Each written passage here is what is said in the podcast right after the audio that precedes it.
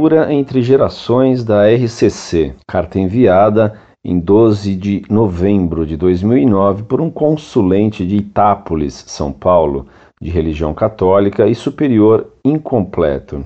Caro professor Orlando, salve Maria. Quero mais uma vez parabenizá-lo pelo maravilhoso trabalho que tem em vista combater tantas heresias que se levantam em nossos dias, frutos desse modernismo. É muito comum nos meios carismáticos se ensinar uma doutrina totalmente confusa. Segundo alguns padres defensores deste movimento, como Padre Jonas, Padre Eduardo ou Padre Roberto de Grandes, devemos orar e pedir a Deus libertação pelos males, influências malignas, etc., que herdamos de nossos antepassados. O carismático padre de Grandes, no seu livro Cura entre Gerações, na página 30, citando um texto bíblico incompleto, ensina que os descendentes pagam pelos pecados dos seus antepassados. Abre aspas, os pais comeram uvas azedas e os dentes dos filhos ficaram embotados. Fecha aspas.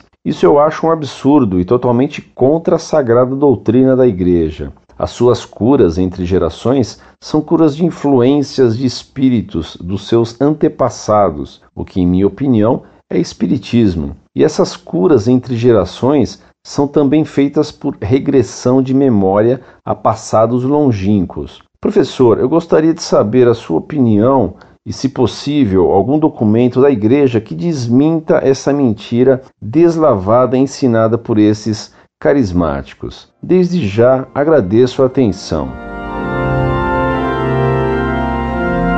Muito prezado, salve Maria. Entre tantas loucuras existentes nos meios carismáticos, essa é das piores. Não conheço documento da igreja contra essa loucura, pois ela é nova. Se não há documento da igreja contra isso, a Sagrada Escritura inteira mostra como Deus é misericordioso. O Antigo Testamento está repleto de louvores à misericórdia de Deus, e o Novo Testamento registra o triunfo da misericórdia do coração de Jesus. Claro que o texto em que esses padres se baseiam para assustar o povo e obter vantagens está na Escritura, mas eles o interpretam mal. O texto citado mostra que, por certos pecados indiretamente, os filhos podem sofrer as consequências, mas não herdam nunca a culpa pessoal dos seus pais.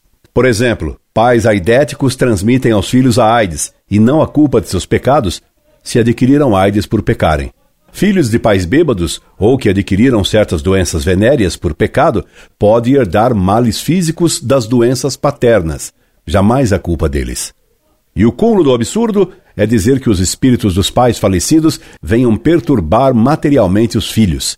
Isso é pura exploração e erro gravíssimo. Veja que o pecado de Adão, um pecado imenso, herdamos apenas as consequências e não a culpa pessoal. Nenhum homem vai ao inferno por causa apenas do pecado original de Adão. Cada um paga apenas as suas culpas pessoais. Esses padres fazem de Deus um carrasco. Eles sim é que pagarão por esse abuso e mentira. Incorde Jesus Semper, Orlando Fedeli.